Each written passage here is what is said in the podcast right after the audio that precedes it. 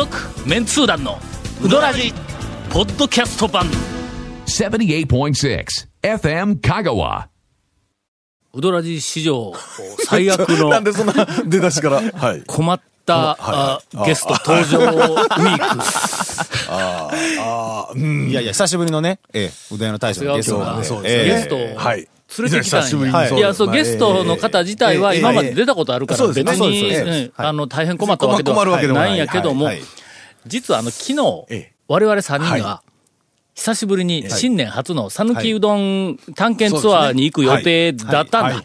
ところがええ。直前でえ、え。ー長谷川くんがええ。何やらあの我々には言えない理由で 違います。違います。よ。ドタキャンをしたまあ奥さんにも言えないためお仕事、にお仕事、はい。お仕事だ。ボツになって、ええ、すいません。その翌日、はい。今日、今日です。えっ、と、収録なんだ。ええ。ほんだ、本来は、、本来はそのうどんのネタがね、うどんツアーのネタがもう満載なはずなわけですよ。それを飛ばしてしもうたから、ええ普通だったらの、ええ申し訳ございませんでした、言うて、まあまあ代わりにちょっと、えの、あの、金金の信号かなんか、えー、2本ずつぐらい持ってくなんなんですかるところやったのに。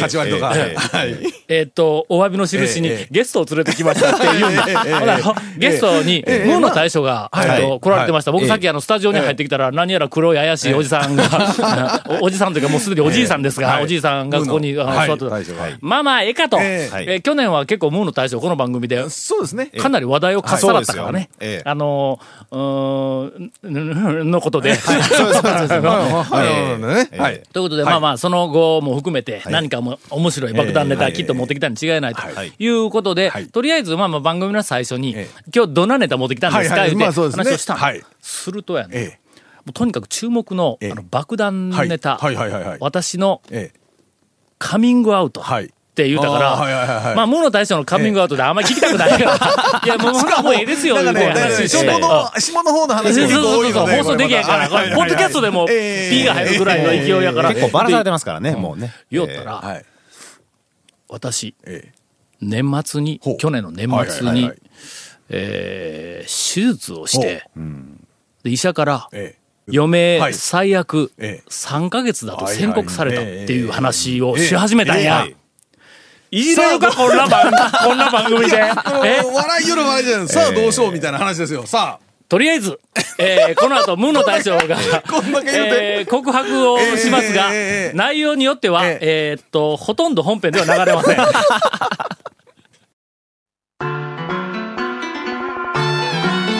続メンツー団のウドラジーポッドキャスト版。ぽよよん。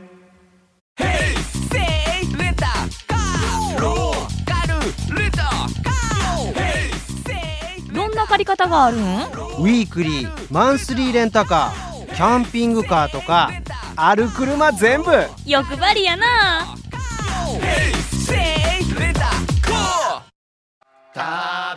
メンツー団の DVD のタイトルが2014年になったのに2013年のままなのはいかがなものかというお叱りの声が 私から上がりました。とりあえず、この DVD の情報は今後数年使えるから安心して買うてください。はい、超メンツーダンスピンオフ2013年珠玉の讃岐うどん店スーパーカテゴライズ。アマゾン他では販売中。詳しくは KSB 瀬戸内海放送のホームページまで。というか、そんなものを番組でこカミングアウト。アウトされても、聞いとるリスナーも、いや、そんなことカミングアウトされても、みたいな。よろしいですか？よろよろしいかどうかはこの後、この後。はいはいはい、どうぞどうぞ。えというか、俺らこれ、生でなくてよかった。ニコニコしとるいうことはえ、なんとなくリスナーの方、これなんか、しょうもないオチになったら違うかという、あ なんか予測はあると思いますが、本来ね、ん。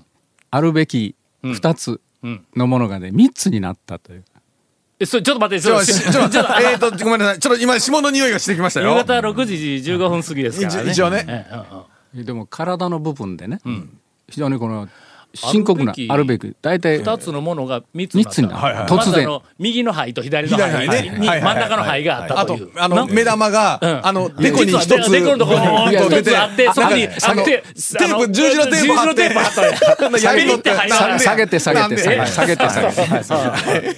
いや本当ね睾丸がね、い。やいやいや、ほんまに？はい。え？3つになったね突然。それも左がねそれ今初めて聞きましたよ。僕、何かの中の内臓っぽい話やと思ったんやけどな。だけど、あ切りました。え、な、何が？えー、そ、そんな話ですか？え本当に。お便りをいただいて ほんで、ほんでその本それ、そそれもう、あの、病気の内容どうでもええですわ。はいはい。その、いやいや、余命3ヶ月というのは、どう、どういうことだまずまほんまに残り3ヶ月なんですそかはい、もし最悪の場合、内臓転移の場合は、ん。例えば胆のとか膵臓の場合は3ヶ月、だけど、その胆のとか膵臓だったら3ヶ月やけど、転移してきておればね。こういやいや抗がんだったら、200年ぐらい生きるんじゃん。いやいやいやいや。い。や。まあ、要は悪うかやね。悪性病理検査に出した場合ですよ。だけど、もう触診の場合で、あ、硬いと、ん。ひょっとしたら可能性はあると。ちょっと、長谷川君、はい。下ネタに行きそうだったら止めてよ。大丈夫です大丈夫です。任せてください。はいはい。で、私もね、ん。その1週間あの手術までが、ん。それは本当に死生観っていうのは今まで考えたひょっとしたら3回で死ぬんじゃないか。これはちょっと話暗くなりますけど、いや、まあまあ、普通の。まあまあね。1年2死ぬ年だったかもわかららね、んって言われたら、し死まあ生観まあまあ何か考えるよな考えますわな。あ今まだかつて65歳まで考えたことなかったことをね、うん。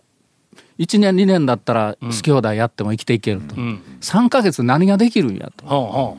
それで一番思ったんですよ。さ何をしたん？俺、あ、死ぬまでうどん打とうと。そうの、月残り3ヶ月で無の対象だったら、することの優先順位、うどんって4番目ぐらいやろ。僕でもスナック巡りかなと思ったんですけど違うんですかねもうもう三回戦その類だろ、おそらく。はい丸亀市内は全部巡ってますが。あ、そうか、もう、もう、もう、もう、行き尽くしとんや。巡ってます。あと行ってないの、ロサンゼルスのあと20件ぐらいだけだコスモスコスモスねちょっと待って、元に戻してください。それでね、まあ、まあ、手術台に上がりました。うん。えーそれで最悪の場合って病理検査出さないと、あの分からないでしょそこからまた手術して1週間後に分かるわけですよね。まあ覚悟を決めて、ん。最悪の場合はうん。1個になるよと。癒着がひどければ、それぐらいの、3ヶ月でなくなる思ったらの、ありゃい一個1個がゼロだろうがな、まだ大丈夫でしょ。全然関係ない。まだ大丈夫でしょ。うんやつになろうが、全然か関係ない。です。まあ本当ね友人が見舞いに来てくれて言ったね、ん。あ丸亀の玉三郎と。この一言がねいかにショックを受けたかということでね、今ちょっと笑うところのような。今軽く。おそらく丸亀のスナックではどっかんどっかん受けるとこやの。今のねだから、うどらじではなかなかそれはな。大将今のいらないでね。えまあえ はい。あのまず袋を切っていただいて、中からまあなんとか取り出していただいて、あはい、はい、取れたよと先生がこうやって見せてくれましたねあ。の極分麻酔か半半身だけですか下半身だけね。うん。そう取れたもんは、急に手離したら走り出したらばしないやいや、それ値段ちょっと新しい方に展開したら確かに確かに確かに確かに。なんで病理検査に出す前にちょっと切ってみましょうって切ったら、水が出てきたんですよ。やっぱロスの水。いやいやいやいやいやいやいや。それでね、あこれだったらもう検査出さなくていいですよと。袋の中に袋ができたと。あええ袋の玉ではなかった袋だったと。ああ。はい。だからまずね、三つの袋が。三つの袋、あ三つの。えー結婚した時に大切な三つの袋が出てきたと。ああ一つは。いやいや、言えませんけど。ちょっと待って、今日この話どこに落とす？ね そのあ、リスナーの方々しばらく休んどってくれていいですからね。まあとりあえず、はいはいはい。それでね、三つの大切な袋で落としましょう。もう本当にこれは不幸中の幸いやと、運が良かったねと。もしこれ腫瘍だったらね、病理検査に出さないといかんけど、水の袋ですと、えー副睾丸の横には、皆さんふブドウ状の房があると、その中の一個に何らかの作用で水が溜まったんです、ああという話なんですよ。ということは、えー。余命3ヶ月いうのはなん、なんでもないまあ話。結果的に何でもなかったと。要するに無の大将の妄想だったわけだよ。ただたいだやいやいやまあまあまあまあ、調べ四国てみたら。のゴッドハンドが最悪の場合にはって、今は笑い話で言えますけどね。今なんか四国のゴッドハンドで、あ、誰のこと？ちょっと N 医師なんですけど、あの N 医師、病院の、はい病院のお医者さん。あ、そうかそうか、お医者さんのことか。別にあの、うどん屋のこと話してません。俺ら無の大将が四国のゴッドハンドと呼ばれるうどん屋の大将かと思ったかな、今一瞬の。いやいや、まあまあまあ、よかった。よかったということですよ。はいまあまあ、いわゆる三つの袋が大切やと。オチとしてはね、あの、結果、結果三つの袋が大切やと。いうことですよ。さあ、このテンションを、長谷川君がちゃんと上げてくれよ。僕関係ないでしょこれほんまや、ちょっと。僕の責任やぞ。今、え今、俺らいつもだったら80ぐらいのテンションで僕のね、じゃあ、今もう多分30僕ね、ぐらいこの話をどういうふうに聞かされたかわかりますか、僕はね、インタレスを持って行ったんですよ、大将にね。そして、僕の美味しいうどんを食べてる時に、長谷川君、写メ見るかって言って、よくよく聞いたらその写真ですよ。人うどん食ってる時に何ちゅう写真見せるんですかっていうね。本当に。さて。えー、さて。あとは、稽古君に任だそう。ね。任そう。もうここは。今、インタレストという、あの、お話が出てきたところで、はいお便りをいただいております。はい。今更の話題ですが団長コンさん、長谷川さん、FM 香川の皆さん、いつも楽しい放送ありがとうございます。三木町のまっちゃんです。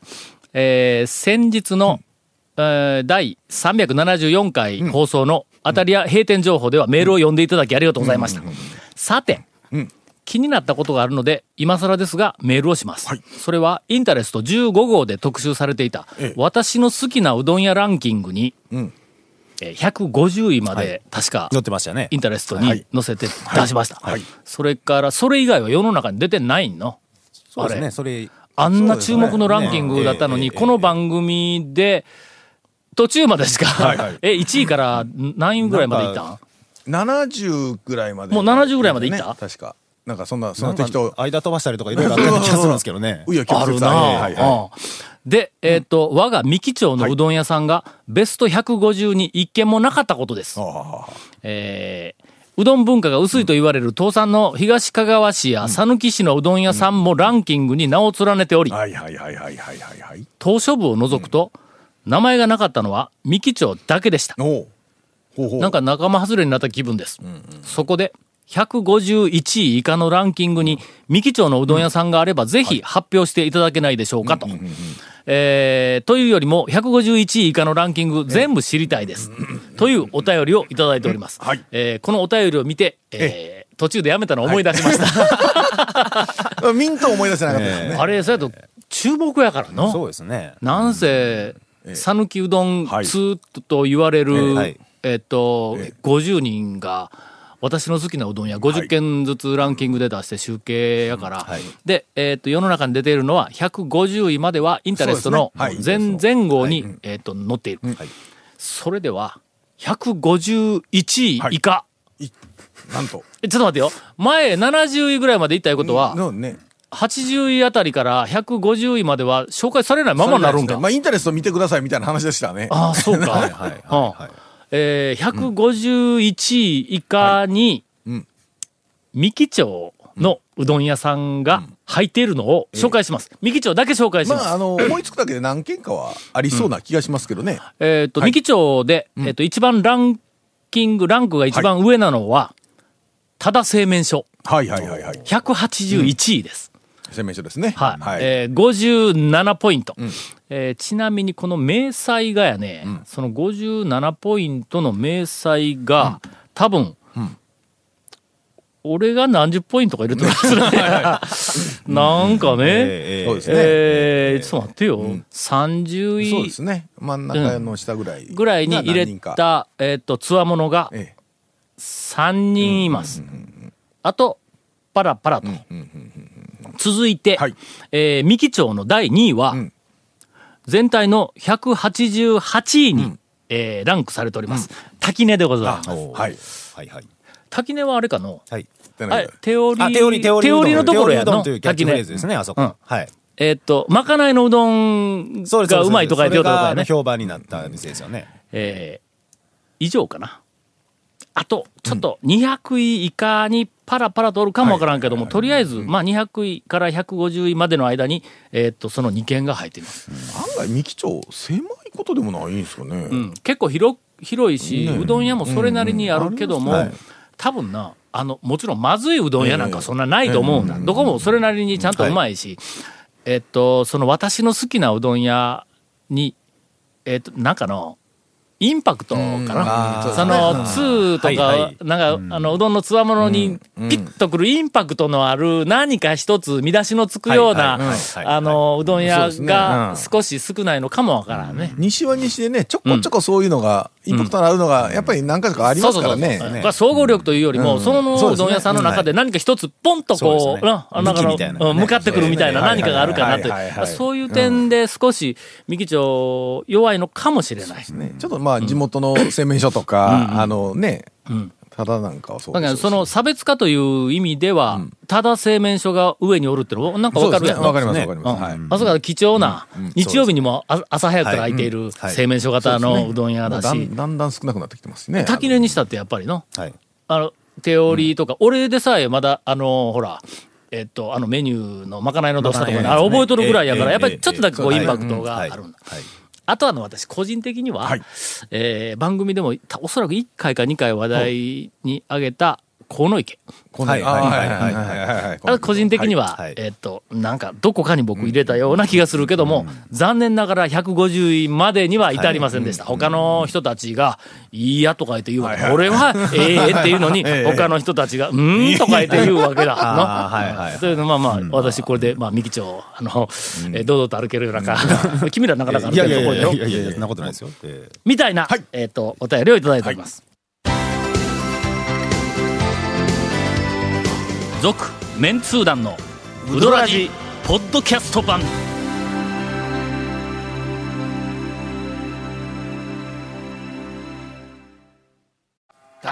メンツー団の DVD のタイトルが2014年になったのに2013年のままなのはいかがなものかというお叱りの声が、メンツー団入団を我々が拒否している翼っちから上がりました。とりあえず、この DVD の情報は今後数年使えるから安心して買うてください。はい、超メンツー団スピンオフ2013年珠玉の讃岐うどん店スーパーカテゴライズ。Amazon 他で販売中。詳しくは KSB 瀬戸内海放送のホームページまで。で、はい。エンディングでええん？何が？ここから。何が？みたいな。このまんまエンディングに入るということは、はいはいはい入るということは。本編のええ。ムーの大将の話は、オンエアされるされるということになりそうですね。えー、えー、えー、ええあ一応黄砂にかけるらしい一応会社に持ち帰って、あの上と相談して上と相談してみてあの持ち帰って上と相談してまた後日ねお返事はみたいななんでやねん。ということで責任を取って長谷川君にエンディングはムーの大将もうまく絡めながらええ。ピシッとはい。えーっとおさ収めてもらいたい。これだけではムーさんが多分今回来てないことになるんで、もう一つね、なんかムーさんネタがあるらしいんで、そちらの話をちょっと聞きたいんですけども。いいですか、えっとねいやあんまりよくはないけど いいですかそれでもあのはいはい。本当はあの、ねうどんに絡んだ話でございますんで、モンゴルの方からね、ん。今度あの介護支援の話が来まして、はあ。のもともとはこの広島の居酒屋チェーン店のん。オーナーの人が、うどんをやりたいと、うん。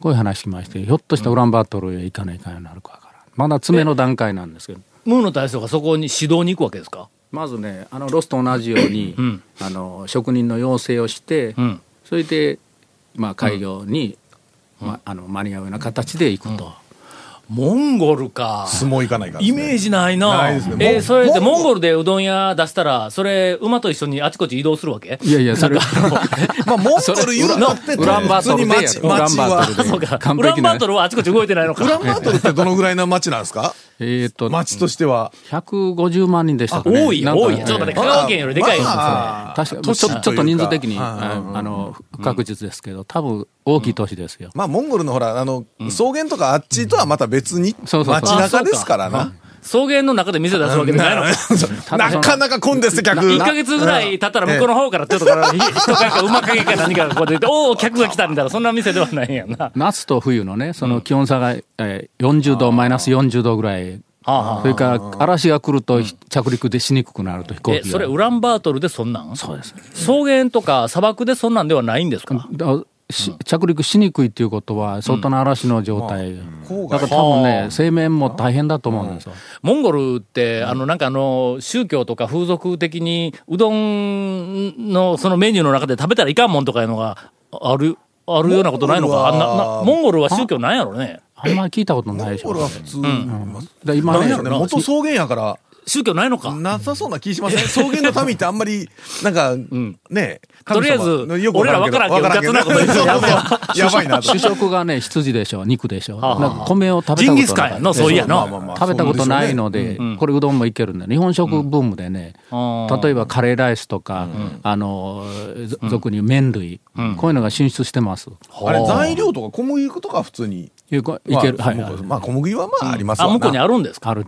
だから薄力と強力混ぜたようなその粉の調整はできるみたいです。できるかもわからん。ちくわだからまだうどん屋が出てないだけ。で、ちくわ ちくわいやそうまずだから練り物がり物魚介類の練り物魚介類の難しいですね。あでも今だったらもう冷凍とかあるしね。ただまあね、なんなんとかはまだなると思うけど。詰めの段階ですけど、その機械化でしたらお断りすると、手打ちうどんでやる讃岐うどんを継承してもらえるんだったら協力すると。もう大型の機械入れてね、えー何々生命さんとかいう形でするんだったらもうお断りしますと。あのな、近年、はい。讃岐うどんの店がええ世界にいろいろ出ていけるやんはいはいはいか。はいはいはい。まあ、あの、え韓国で出しました。中国にはい出しました。それからベトナムに出しました。はい地区やんか台湾に出しましたと。かタイとか、おそらくシンガポール、インドネシアあたりでもあおそらく讃岐うどんの店がまああるような気がするんや。はいそれから、ロサンゼルスやろ？ニューヨークにも出とるやんか。で、トルコにも出とんだ。それから、フランスのパリにも讃岐うどんの店があるのは確認をされとんだ。するとやね、はい。ムーの大将がええ、とりあえず一番最初に丸亀門蔵ではい。ロサンゼルス行きました。これは、まあまあ、普通、他のところがやっとんと同じようなもんやけども、モンゴルはちょっと斬新だろ。モンゴルはね、うん。ここで、ムーの大将はええ、讃岐うどんをええ。世界に広めるいろんな人たちのグループというか人たちの中で、変なところに行く担当。ああモンゴルを皮切りに、いや別にモンゴルが変なとこ言うわけじゃないけども、意外なところということで次は聞いたことない国、そうですね。これ、あの、あのあれですよ。余命3ヶ月の、あの、ライフワークですよ、これ。読めえ？だからもう余命3ヶ月がでなくなったらもうだから、あとはもうほら、どうぞ。ただし讃岐うどんをやってくれ。うん。手もうもちろん。手打ちでね。うん。ええ。で、その手打ちの讃岐うどんを、もう、あの、残された人生の中で、いや、ずっと残ってますよ。もう 丸亀でせんでええけん。な、な、聞聞いたことない。世界中の、なんか秘境みたいなところで、はいはいはい。はい讃岐うどんを始めるえプロジェクトリーダー。どうないするそこまで持っていきますか？という、えっと、今日は、えーわけのわからないまとめ方をして、えー 今年中、あるいはこれ、あー来年、はい。今年、来年、あと1、2年うちに、無の大将が次、どこの国で、ですよね。あるいはどこの地域で、はい。うどん屋を、ええ。あのー始めるか、指導するか、はい。ぜひお楽しみに。番組が続いていれば、えー爆弾情報がきっと、はい。続報を。えーお届けできることと思います。続、メンツー団のウドラジポッドキャスト版。続メンツー団のウドラジは FM 香川で毎週土曜日午後6時15分から放送中。You are listening to 78.6 FM 香川